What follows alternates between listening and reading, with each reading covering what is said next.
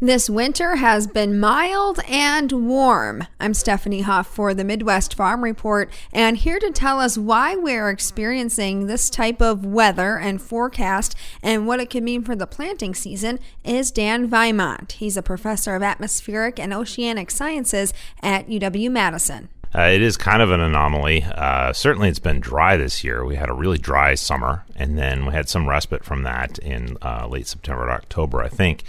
Uh, but then once again, November was very dry again, and we've kind of seen that continue through December here. Uh, it is very warm in December as well. There's a couple of things that may be contributing to that. Um, one is just natural weather fluctuations. Sometimes you just get a, a dry spell. Uh, sometimes you just get a warm spell, and so uh, certainly we've been in this situation where uh, we've had this warm, dry weather uh, predominantly for the last couple of weeks. The two other things that are contributing uh, one is the long term trend in, in temperature. Uh, we've seen increases in temperature, especially in wintertime in Wisconsin, uh, of about uh, 5 degrees Fahrenheit, 5 to 6 degrees Fahrenheit in winter temperatures over the last 50 years or, or 70 years or so. And then the other thing on top of that is the current El Nino event, and it's it's hard to imagine how something that's occurring in the middle of the tropical Pacific would affect weather here, but uh, it's uh, El Nino events are enormous events.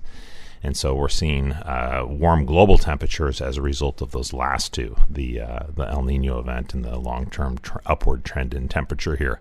Are we usually in an El Nino this time of year? And what exactly does that mean?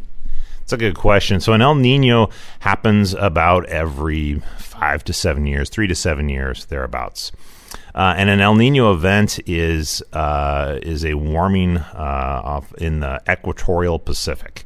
that seems like pretty far from us. It was actually there's a it was originally identified by sailors and fishermen off of the coast of Peru back in the 1800s.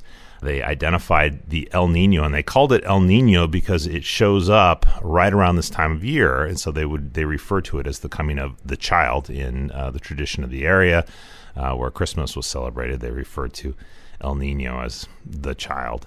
And it's it's a warming in the equatorial Pacific. Now that seems like it's really far away, but we got to keep in mind that the Pacific Ocean covers one third of the entire Earth. It's larger than all of the land masses combined. And the equatorial region is the largest region on the planet. If you think of a basketball, the top and the bottom of a basketball are kind of small compared to the middle of the basketball all the way around. And so uh, when an El Nino event happens, there's a complete reorganization of the entire heat content of the entire equatorial Pacific Ocean. It is an enormous uh, uh, climatological event. It's the biggest thing that can happen on a year to year time scale on our planet uh, from a climate uh, standpoint. So when those occur, when we have that warming uh, in the equatorial Pacific, we tend to see warmer temperatures following that. Uh, and certainly, global temperatures right now have shattered the the uh, global record um, of uh, we're, we're, the warmest year on record by a couple of tenths of a degree, which is enormous. So El Nino means warm, dry here in Wisconsin, correct? Yeah. Uh, oftentimes, we'll see warmer weather here in Wisconsin during strong uh, El Ninos, and this one is a strong El Nino. So that's that's what you expect. But uh, as they say, climate is what you expect, and weather is what you get. You know, some years uh, we've actually seen cold uh, conditions here in Wisconsin during El Nino.